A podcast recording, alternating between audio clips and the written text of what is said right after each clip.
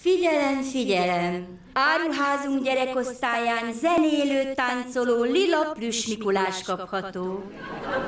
Figyelem, figyelem! Aki az otthon, szeretet, karácsony, család és ünnepszavakból kirakja áruházunk nevét, az egy eredeti bolgár szamurájkardot kap. Figyelem, figyelem! Ö, Lögdösd már az anyádat. Te tiédet a rohadék. Béla? Na, Hát Béla! Hát én vagyok a Pali. Pali. Pali. Hello, Pali. Hello. De mi van, öreg? Mit vettél? Gondolom a feleségednek lesz ez a láda dobozos sor a kocsiban. Ja, tudod, ha beindul a fűtés, kiszárad a szám.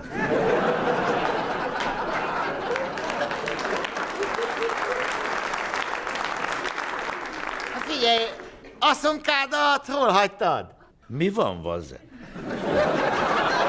Hát minek becézette az én feleségem?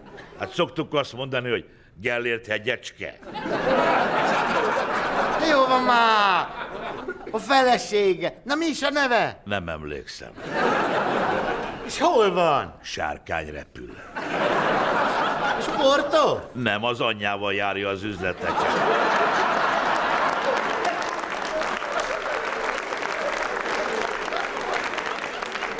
Lefogadom, nekem vesznek nyakkendőt a rohadt életben. De annyi nyakkendő van már, ha összekötnénk körülírni a kerületet. Az asszonyt nem csak a kerület. Há, bizony. Nálunk is nagy a család. Mindenkire gondolni kell valami figyelmességgel. Én úgy tudtam, hogy ketten vagytok. Pontosan egyel több, mint kellene. Te mit vettél neki? Festéket. Nivea, Dior. Tiszai vegyi kombinát.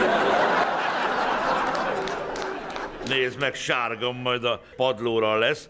Felfestek egy nagy sárga nyilat a konyháig, hogy kitaláljon mosogatni. Hát gondolom örülni fog neki. Én halat viszek neki. Hát kicsit büdös. Hát milyen legyen egy hal? Meg ezt a izét vettem ezt a naptárposztert. Művészi. Azért mondjuk a konyhában ne tedd, ez a gitározó rénszarvas, ez barom. Meg itt a felirat, azt mondja, boldog karácsonyt 2004. Te nem volt valami frissebb? Hát néhányat írunk.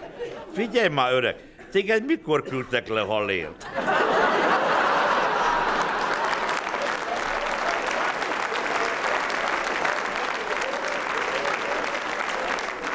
Hát 2004 karácsonyán.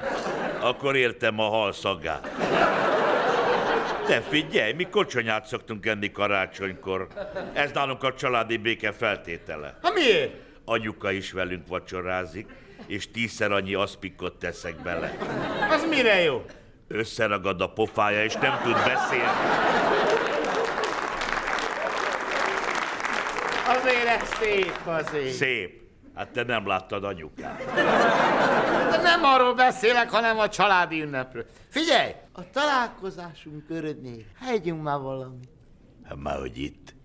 Vettem egy kis konyakot, kicsavarjuk a kupakot és isszuk. Hát Meglátják a kamerák. Vettem a háztartás járuk osztályán szívószálat. Vettem már. Hát De ma hogyan, hogy? Mi hogyan? Előre hajlunk, mint ha igazgatnánk a kocsit, és... Igen. Hát jó.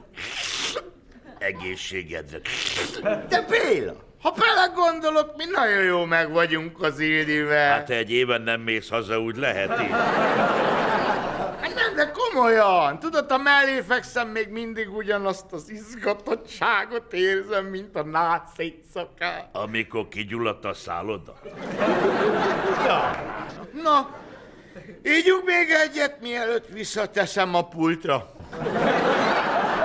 Tudod, azért annak ellenére, hogy mi vagyunk a teremtés koronái, rossz lenne nélkülünk. Képzeld csak el, nem lenne, aki reggel ébreszt azzal az iszonyatos arcával. Oh. Akkor feküdnél le, amikor akarsz. Oh, rettenetes. És azzal. Fúj. No. Na gyere, menjünk, fizet. Menjünk már!